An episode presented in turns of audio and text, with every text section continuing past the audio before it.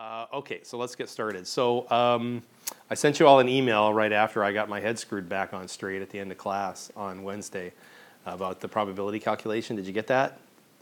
Did it make sense? It should have come to the class list if you're on it. Uh, I can send it again. Um, the uh, I had a uh, close parens in the wrong place, and it got my algebra messed up. But I'll get to an, a similar example again today. And just to, uh, to impose or to reinforce some structure, I wanted to just summarize uh, briefly what we talked about on Wednesday. So I talked about the difference between inferential and descriptive statistics. And the idea being that in descriptive statistics, we're just describing whatever data we have. In inferential, we're using some kind of sample to say something about the larger population, or to make an inference back to the larger population. So from this flows the concepts of population and sample. I didn't realize until I've been doing um, plantation silviculture research for about five years that I actually like squares and rectangles, and now I'm looking at this and discovering I like lists of twos. Okay, the difference between a population and the sample is that with regard to some uh, set of entities that we're interested, the population is the set of all, the totality of all observations or possible observations. The sample is the subset that we select from which we use to make inferences back to the larger population. Uh, I gave some examples of descriptive statistics, such as the mean, uh, the median, and the variance. I also uh, I should say median. I also introduced the idea of histograms, which are uh, absolute frequency distributions of data, which are very effective ways, at least in the kinds of systems that I study, that I use uh, histograms all the time to describe my data. It gives you some idea of the shape or how the uh, data are distributed across the range of some attribute that's of interest. And then, of course, if you change histograms to relative histograms, rel, uh, relative histograms, by dividing the, the histogram by the totality of the sample, you end up with something that's akin to empirical probability. All right. We talked about some po- probability distributions, uh, discrete, uh, here we are again with a list, discrete and continuous. I used an example of the, the flip of a coin to illustrate a discrete distribution, but any, any situation where the outcomes fall into specific discrete bins or categories can be described by discrete distributions. And the ones I used as examples for continuous was the continuous uniform, which is something you might use to generate random numbers in Excel, and also the Gaussian or the normal distribution, probably the, the more common or more famous one. We talked about centering and scaling, which are ways of creating, for example, z-scores, where you take any random variable that follows a normal distribution. If you subtract the mean and you divide by the standard deviation, you create something called a z-score, or you convert a normal distribution, x, which follows some normal distribution, into a standard normal distribution, such that z follows a normal with a mean of zero and a standard deviation of one. The reason for doing this is because it makes it easy to make probability statements from the distribution. We can look it up in standard tables without having to integrate over whatever our, our normal distribution is as a function of those parameters. And those of you who were in the, um, the recitation yesterday, we talked about using the, um, the p-norm function and the q-norm, which allow, which are ways we can query those distributions to get quantiles or probabilities, um, sorry, uh, quantiles associated with certain probabilities or probabilities associated with certain quantiles from a standard normal distribution. You can actually, if you want, you can put in mu and sigma as arguments in here and get the same thing from non-standard normals. Uh, but those were functions in R that we talked about using. And then I um, flubbed the making of probability statements at the end, just how we do that from distributions. You would have learned in basic statistics, no matter when you took it, most likely how to use tables. Even your textbook, I think, has a Z table at the end of it, um, how you look that up. And we don't need to look up anything in tables here because we have the tables built right into our software. And by the way, there are equivalent functions in Excel, for those of you who ever wanted to do this. The reality is that most of the time um, we use higher level functions. There's a, like, like the t-test in the analysis tool pack, or the t-test function in Excel, and there are uh, corollaries in R for higher level functions. Okay, before I erase this, any questions? That put a little structure to what I was rambling randomly all over, the, not randomly. Okay, good. All right. So we're going to continue on today uh, talking about uh, inferential uh, statistics. Okay, so um, in, in inf uh, inferential statistics, lo and behold, falls into two branches, uh, estimation and uh, hypothesis testing.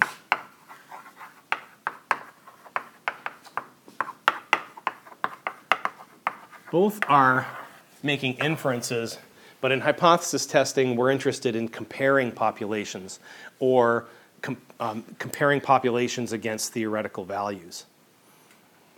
And, and these are both inferential because we're going to be drawing our inferences in our hypothesis tests, or we're going to be making estimates of parameters using samples from populations that then infer back to our guesses or ideas about inferences to the larger population. So in estimation, we're talking about things like estimating um, averages.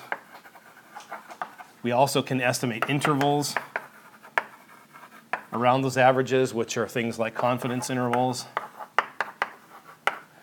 Intervals. We might be estimating medians. Uh, things that are descriptive of the data that are uh, Uh, oh, I forget. I'm going to remember the other one, totals. How many trees are there in the world? Somebody did that once just for fun. How many trees are there in the world? Enough. Quite a few, I would think. Cut them down. Cut them down, yeah. And, and you're, you're, you're, you're I tell the undergrads that all the time. We talk about how to measure the heights of trees. How do you measure the height of a tree?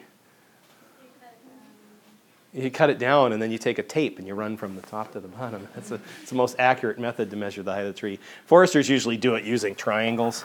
You have a, a tree, and and you, you, you know this is a right triangle, and you're standing out here, and you measure angles to the tree and measure the distances. And if you know these slope distances, you can use your standard SOHCAHTOA, your triangle rules, to work out tree heights.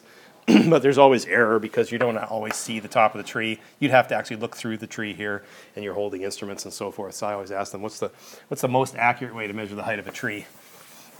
Turn it into a log. Anyway, so there you go. Count them all. Cut them down and count them. The problem with that, that's why we sample, by the way. The problem with that is by the time you cut the last one down, they'd all have grown back. Start over again.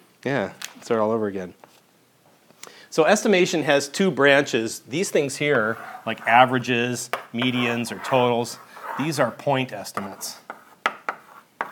And things like confidence intervals, these are interval estimates. They're, they're two basic branches. Uh, in hy hypothesis testing, we're asking questions about uh, comparisons between population parameters, things that we might estimate, estimate uh, between different populations. So we're comparing or testing uh, populations against each other by using samples or against um,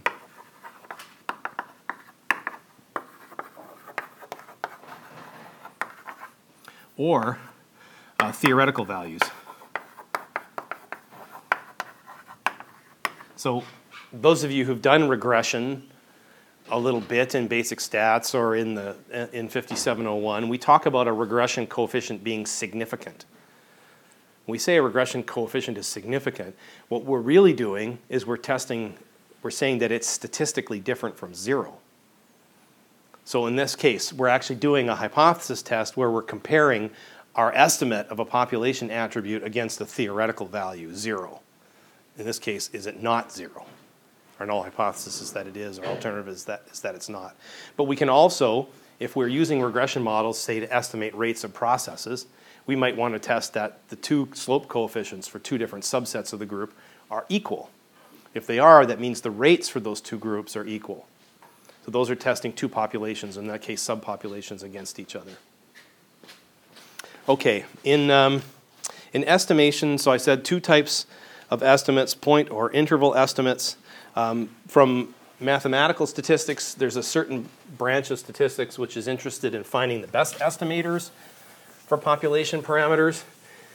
Turns out that in most cases, the best estimate from a sample of the population mean is the sample mean.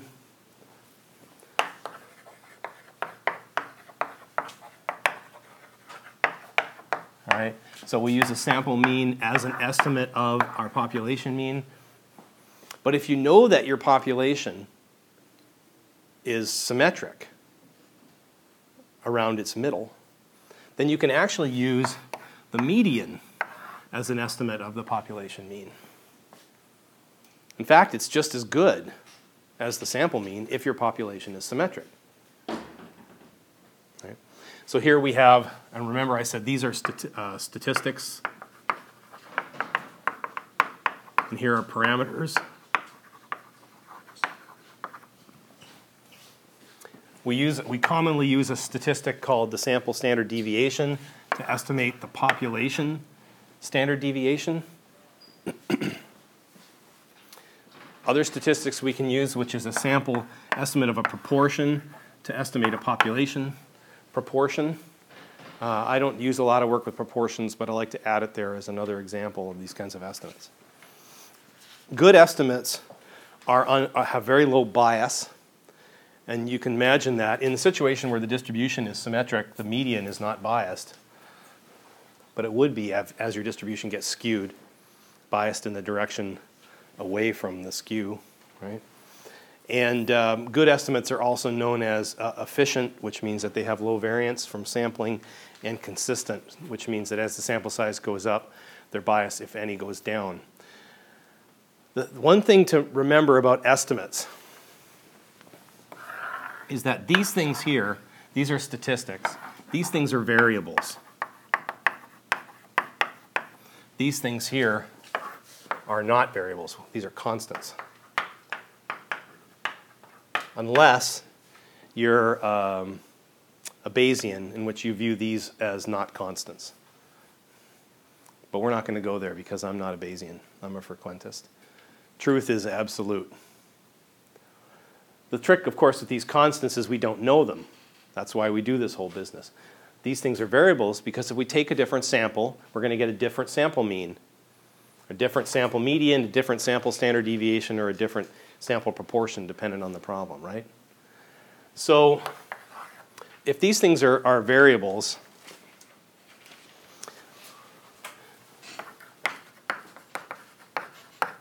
this means that if we collect a sample mean this uh, more than once, all those sample means are going to be different.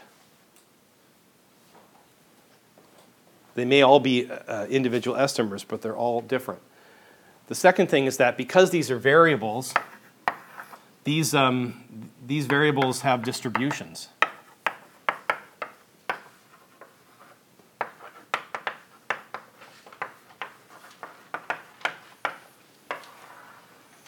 And the distributions we call, so if we go out and we take a sample of trees and we plot a histogram showing the number of trees by diameter class, that shows us the distribution of the data in our sample. If we calculate the mean from that sample and put it aside and then go and do it again and again and again, we're now calculating a whole bunch of means, and those means themselves have a distribution. And if we were to plot that distribution, that would be the distribution of the sample means. So we're talking about two different distributions here in most cases, one about the data and one about the sample mean. Uh, the most famous sampling distribution, this thing here, by the way, these are called sampling distributions. because they arise from parameter estimates that come from samples, and the most famous one of these sampling distributions is a sampling distribution of the mean, which we use uh, as part of the central limit theorem. Okay, the central limit theorem.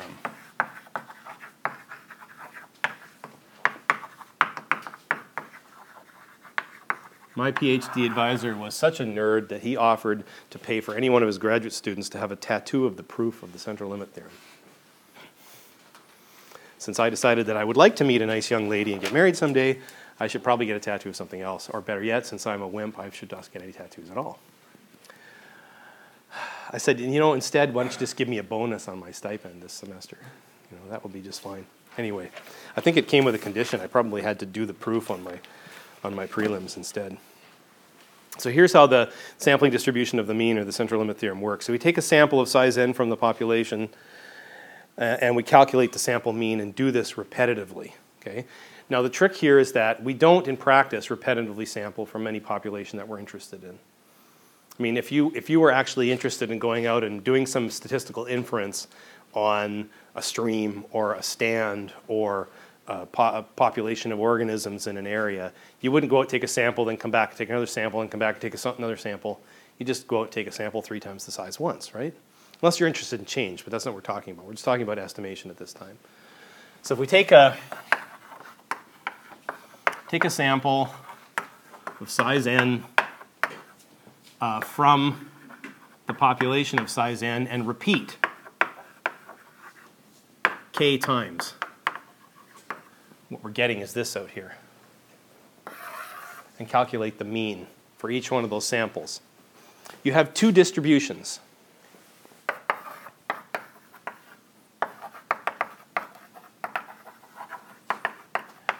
That are at play here. And they're related. You have the sampling, the, the distribution of the data. This is your population. And let's say I'm estimating tree diameter. So the, the question, of course, is um, I have no idea what the shape is of that distribution. What's the distribution of the diameters of all trees in Michigan? I have no idea what it is. I know that it has some kind of mean. It has to have a mean. It has to have some kind of variance. But I don't know what they are. Now, if I was to repeatedly sample from all trees in Michigan and calculate the mean, I can generate another distribution, the distribution of the sample means. And the trick is, the central limit theorem tells us something about this distribution. It tells us that this distribution, well, first of all, I guess I didn't get to my second point, which is the sampling distribution. This thing here, this distribution is a probability density function. It has a, it, it can be used to calculate probability. We know that if the, the sample size is large enough that the distribution of this thing is normal or Gaussian.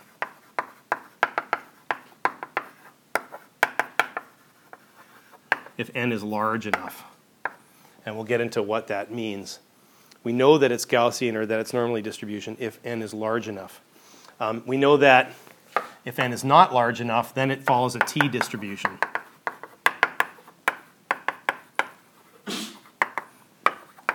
With uh, n minus one degrees of freedom.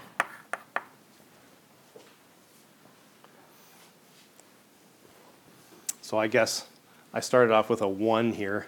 This was my number two, that it's a probability density function. And this here is my number three, the shape of the distribution. Since I said I like lists, but I forgot to start my list there.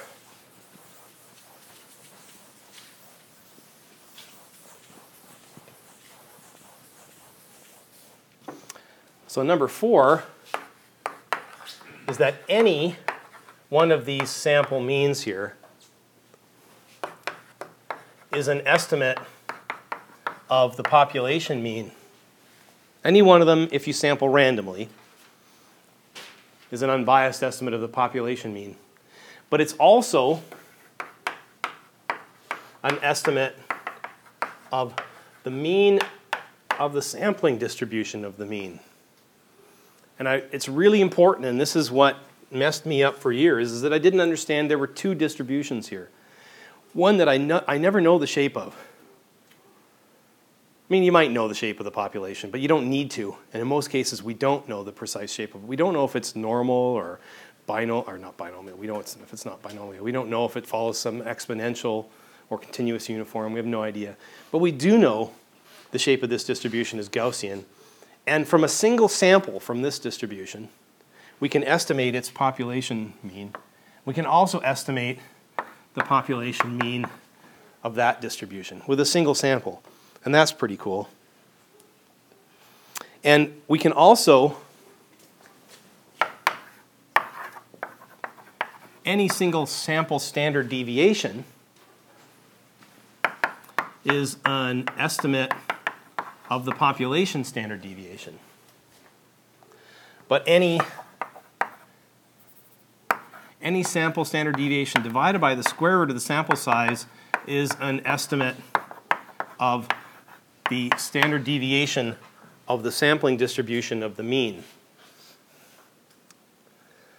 What we've set up here, or what has been shown, is that without knowing very much, if anything at all, just a sample from our population of interest, we know everything we need to make probability statements about the distribution of sample means if we repetitively sampled. Because we know this is Gaussian, we know it's normal, and we know we have an estimate of its mean and of its standard deviation. And once you do that, you can then create, actually I was going to say we call this thing S over root n the standard error of the mean. And we can use z-scores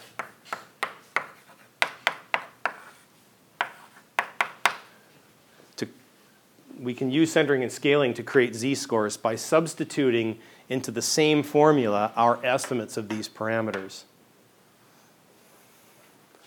So we're going to say, uh, well, anyway, yeah. We can, we can use a sample mean here and uh, uh, population mean. Now, that's supposed to strike you as rather cool.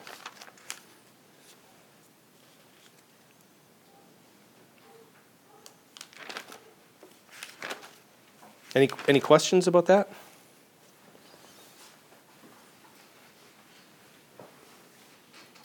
All right.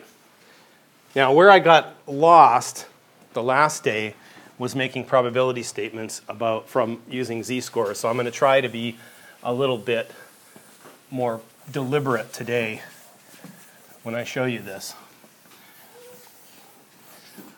What we've talked about here first are getting point estimates.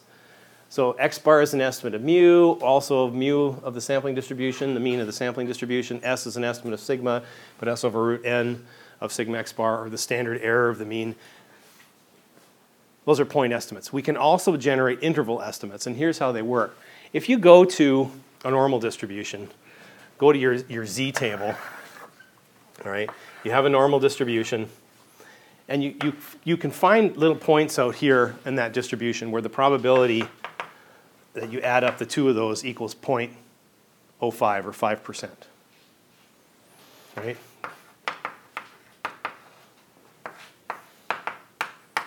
These things here correspond to observations from a normal distribution that would be unusual. Can we agree on that?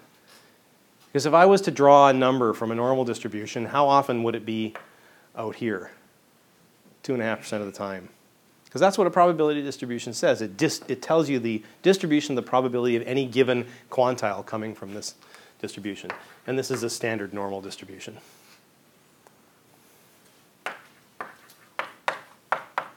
All right. If you go to your z table, or you use that q-norm function in R and give it a p, right? In this case, it'll give you the, the, the negative z quantile here is equal to minus one point nine six. And because the distribution is symmetric, we know it's one point nine six. And this is the, the root behind, and I mentioned this on Wednesday, the root behind where we come up with, we always use x bar plus or minus two times the standard error for confidence intervals, because that's pretty close to two. And in fact, two is a little bit bigger, which means if we did just assume that value was two, we'd give someone a confidence interval that's a little wider than it really is. And that's better than giving someone a confidence interval that's narrower than it really is. Okay? So I can actually express this as a probability statement. I can say the probability from a z distribution following, falling in between minus one point nine six and plus one point nine six is equal to zero point nine five. That's equivalent to, um, to an ex probability statement for this area in the middle here. If the area in the tails is five percent, then the area in the middle has to be ninety-five percent, because the, the total, the sum of probabilities under any distribution has to add to one. Fair enough? But I've, I've written over here my little z-score, and I can actually substitute that in for z. So I can put in here x bar minus mu over sigma. Well, and actually, I'll, I'll, I'll put in the, um, the sample standard deviation, because we're going to put in its estimates, s over root n, like that. So I'm just going to substitute for z. And I'm going to be careful to put my parentheses in the right spot. I'm going to substitute for z my centered and scaled version that's being drawn from my sampling distribution. Okay? And then we can use a little bit of algebra to simplify this and solve so we leave just the population mean in the middle. So that is equivalent to uh, minus one point nine six times s over root n less than x bar minus mu less than one point nine six times s over root n. I've just divided all, or multiplied all three parts of the inequality here by s over root n. And then if I want to isolate mu in the middle, I can subtract s bar from each of these, or x bar from each of these. And then I want to multiply through by minus one, because I want to make this positive in the middle. And what that does is it flips around the, uh, the greater than sign. So what I get here is, that's supposed to be a p. I'll, I'll do it the other, I'll do it the short, longer way. Um, I'm going to have minus x bar minus one point nine six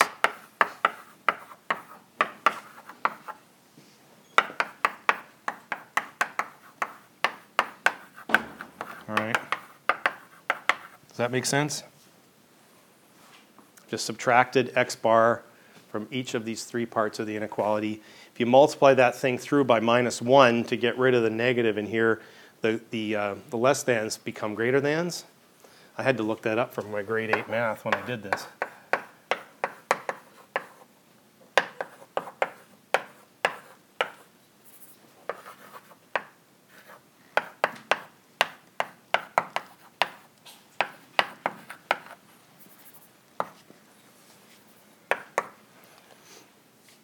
Okay? And what this thing is, is, is the derivation of a ninety-five percent confidence interval on the mean. That's where it comes from. So it's the central limit theorem that gives us that. And we call this an interval estimate because we're trying to establish some level of confidence in our estimate of the population mean from a sample mean. That's why it's called a confidence interval. If this is only, again, this is all only true if n is large. If n is not large, you substitute t instead of z. And so you'd get a different quantile here. This one point nine six is a z quantile. You'd replace it with a t quantile with n minus one degrees of freedom. We commonly abbreviate this thing to just say x bar plus or minus one point nine six times s over root n is a ninety-five percent confidence interval if n large enough. All right, how do you decide if n is large?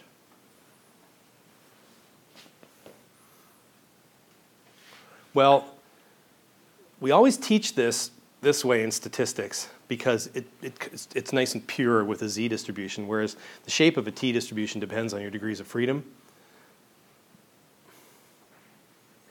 And when I learned this, we always said large means a sample size of thirty or more. Now, my, one of my committee members, when I was a master's degree student, at, explained to me his understanding of where we came up with thirty. And the answer was that people had to print tables in textbooks, and printing presses commonly had thirty lines of text, or thirty-five.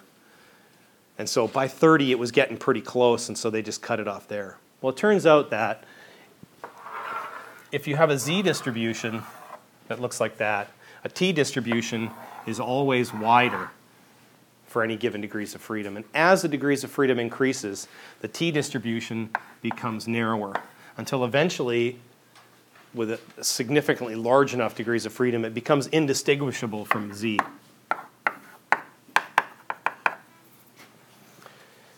And if you just play with this sometime, because normally we have a couple significant digits here in our calculations, things like D B H are measured to the nearest tenth.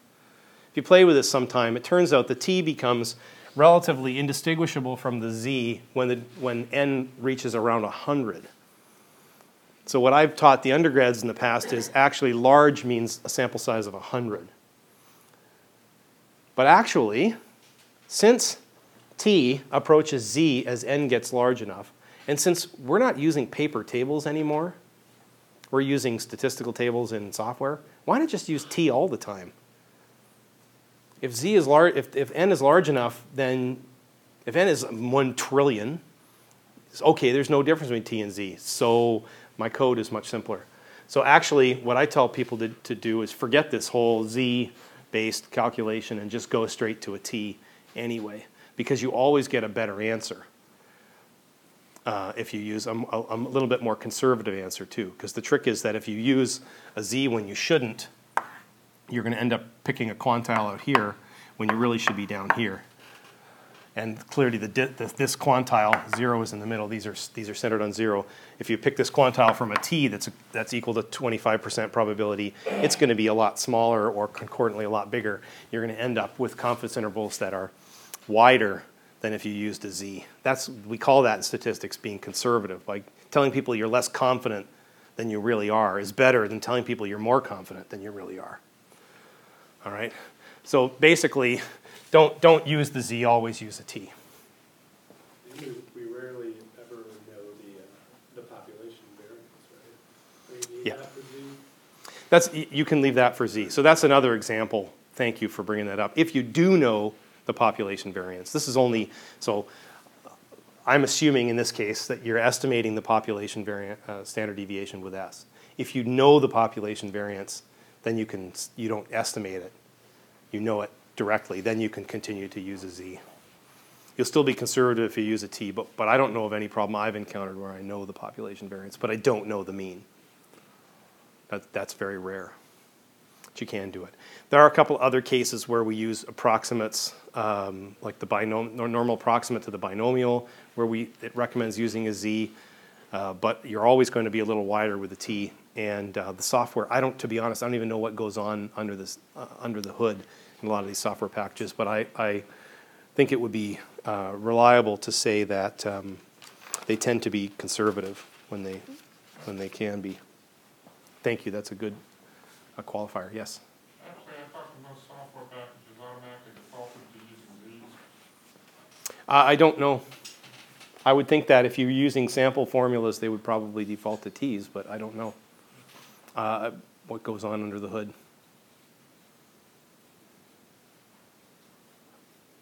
Any questions? Yeah? So how would an R function be different uh, using z or t? Would there be different coding?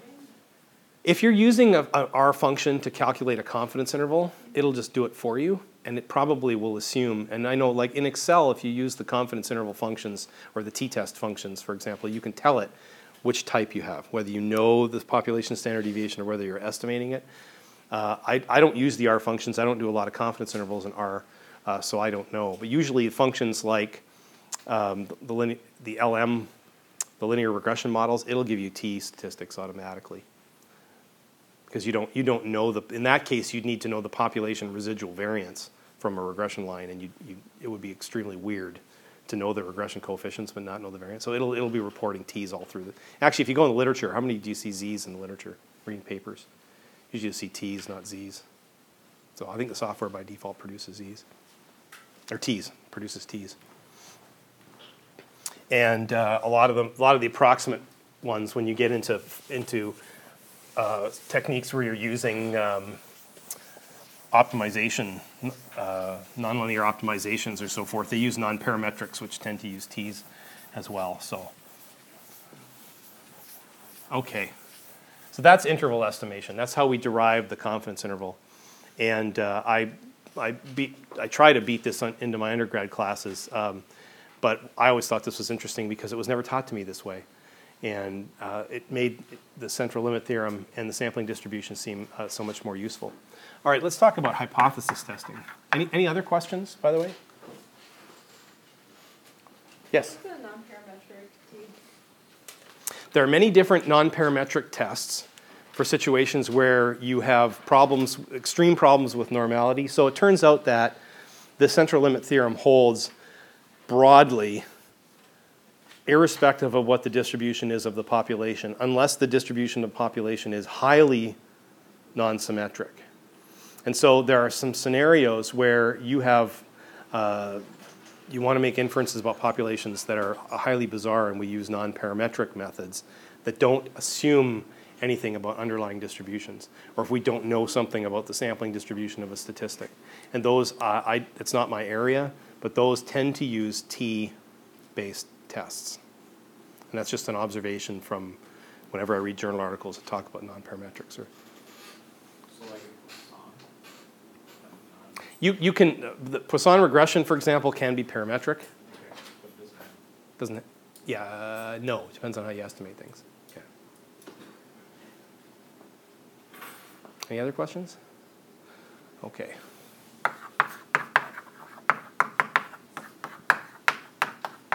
Okay, hypotheses are conjectures, like I said, about populations.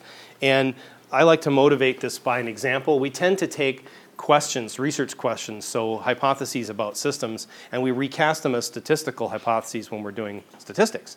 So the example I use is, well, we, we're, we're um, or an example we can use is that we're interested in whether the long-term average climate in the U P is deviating from an expected trend, and we're worried about climate change. We can set this up as a set of statistical hypotheses right off the bat.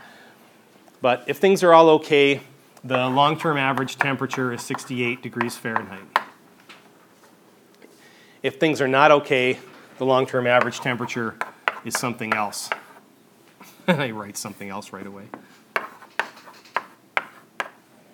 This can be cast as um, as one-sided hypotheses too, depending on how you want to structure the problem. So a couple things about hypotheses that we forget is that usually when we cast a statistical hypothesis, we're talking about a population parameter. We know we're going to test this with a sample. But that parameter may very well have notable and important units, like degrees Fahrenheit. And we, we often, I think there's a tendency in statistics to stop reporting units sometimes, which makes it resonate a little less practically with people. So if you catch me in situations uh, not including units when I should, please let me know. The other thing is, by convention, we use this notation, this capital H with a little knot. People say it's a knot. Somebody put a, put a zero there as the null hypothesis, and we use a little a for the alternative hypothesis. When we structure hypothesis test statistical in the Neyman Pearson paradigm, whatever it is, we tend to put the hypothesis that we wish to reject as the null.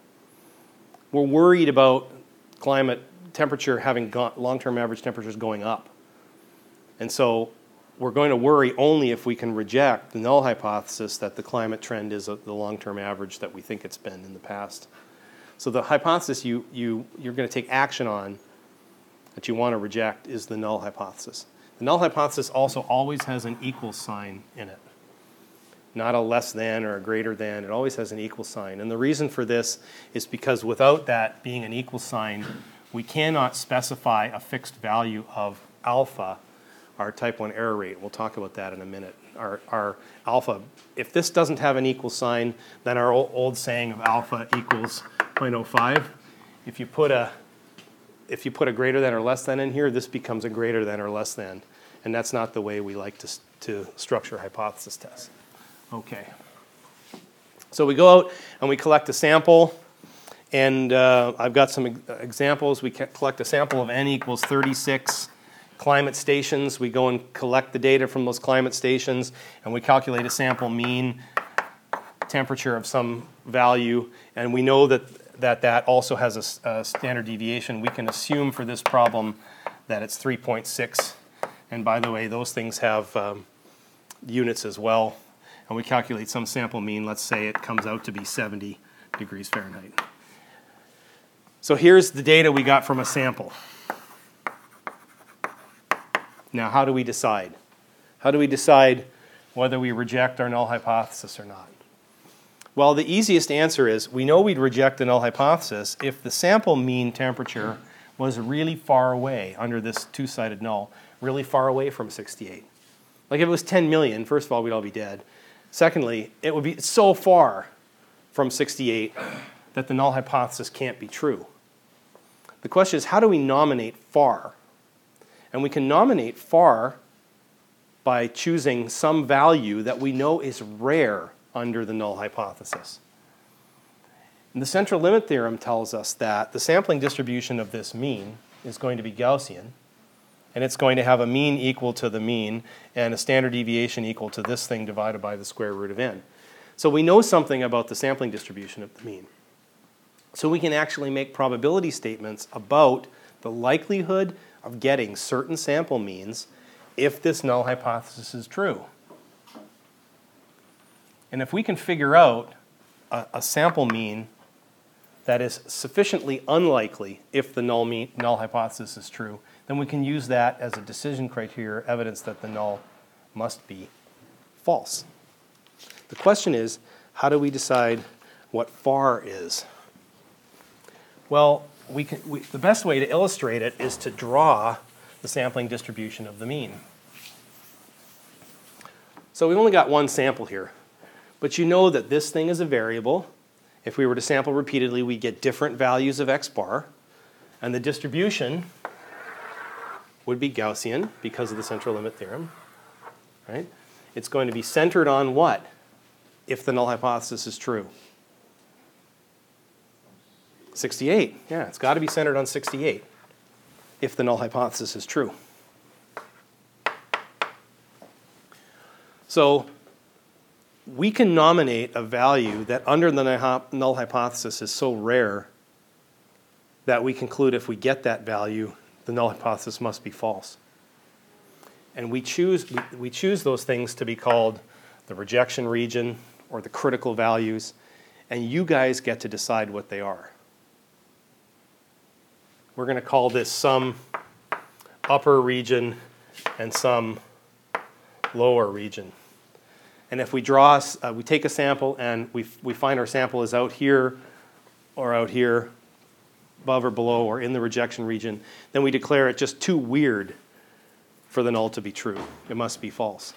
How do you choose these values? Well, you choose them by choosing the probability that falls into these regions. And that probability we call alpha, or the size of our rejection region, our critical value, if you like. This thing here is alpha over two. Now, how do you pick alpha, the probability? Well, most people pick zero point zero five. And why do they pick zero point zero five? Why, why ninety-five percent? The answer is most pe people pick zero point zero five for alpha because that's what most people pick. Yes? I'm trying to remember, is alpha over two, is that the area or is that that? It's the area. It's the area underneath here. because this is a probability distribution. So the area has to, of the, those two has, or the area under the whole curve has to add up to one. Is that a thought?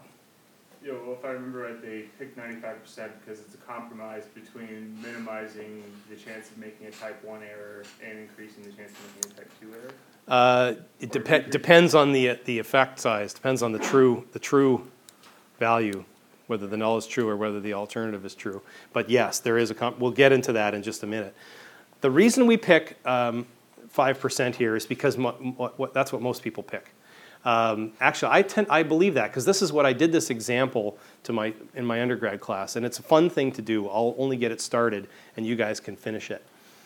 Let's say I'm going to I'm I'm going to pick a coin out of my pocket, and I'm going to tell you that I think this coin is that this coin is fair, and I'm going to test it by flipping it. All right. So I flip the coin, and I get a heads, and I flip it again, and I get a heads, and I flip it again, and I get a heads, and I keep flipping it, and I keep getting heads. At what point do you tell me that you no longer believe that the coin is fair? And I poll my undergrad students, and I, I do go on here with number of heads in a row, right? Usually there's one troublemaker who says, one!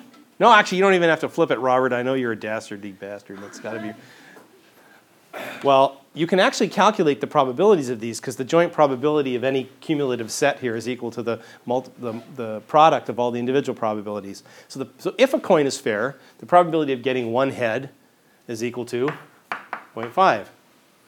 The, if the coin is fair, the probability of getting two heads in a row is zero point five squared. Three in a row is zero point five cubed, right? If you, I dare you to work those out, but first pick the number and then work these out. Most people... You have to pick the number first, otherwise it's always zero point five. If you're only going to flip it once... Yeah, no, but I'm talking about if I... When would you tell me to stop, I think the coin is unfair? Most people are down here around six or seven, and the probability of getting six or seven heads in a row, if the coin is fair, comes right around... zero point five or five percent. And this is what my advisor Andrew Robinson did, except he did it with a more clever example of flipping two coins at a time, which gave you a more complicated probability here. And I'd stop at this example because it's easy. It turns out the probability somewhere, I can't remember what it is, you guys can do it with a calculator, turns out to be around zero point five or zero point zero five or five percent. So if you'd like, we have all built-in B S detectors that are pretty darn sure it's B S when it happens less than Uh, five times out of one hundred. It can't be true if, if, if something happens less than five times out of one hundred. So actually that's why, for me, that's why I really like zero point zero five, because that's actually what, every year I did this in biometrics, other than that one troublemaker who picked zero. But they were just being troublemakers. Anyway, all right. So we're, we're, usually we use alpha equals zero point zero five in this test. And I've only got a couple minutes left, so I'm going to quit there. We'll finish this on um, Wednesday. Uh, I'm going to put some homework on the, uh, from the textbook on the Canvas page uh, probably this weekend. Uh, you can get started with that. We can work on it um, in recitation. Those of you who can't make the recitation, if you want to contact me and we can set up a different time that we can get together, that's fine. Uh, and I want to, I will solve one of the problems using R, and I'll show you that in class on Wednesday as well to get you started with it. So you might want to leave it, and I'll give you some time to work on it. Uh, please finish reading that first chapter of the book if you can, and, uh, sp and have a good weekend. Uh, do your best, anyway. So yep. I discovered the run if function in R okay. for, for generating a random number. Now, the the R unif? Yeah, R unif. Yeah. So is it, this is going to give you basically random. If you specify like zero to six, it's going to give you numbers in a random distribution between zero and six. Uh, uh, yes, depending on the arguments of the function. Usually, these functions, the first argument they want is the number of random numbers. Right. So if for example, you wanted, say, like, a, you wanted, like, a thousand, like yeah. fifty of them or I'd say like R unif, yeah. one thousand, and if I put in here, uh, you know, ten, thirty, right. It should give me one thousand numbers that f- fall between ten and thirty right. from a continuous uniform distribution. Is there any way to like tell this to run like a bunch of times? Like run it, you basically put in this argument and say like run fifty times or something like that. Because you just want fifty sets of random numbers? Right. Yeah. Okay. You just put like... No. Okay. No. What you, what what I would do see, what I would do if you wanted to generate um, do this fifty times is I would probably load them into a matrix. Okay. By instead multiplying this by fifty. I see. And then putting this thing into a matrix. I'd say matrix. And then I'd say n row equals fifty.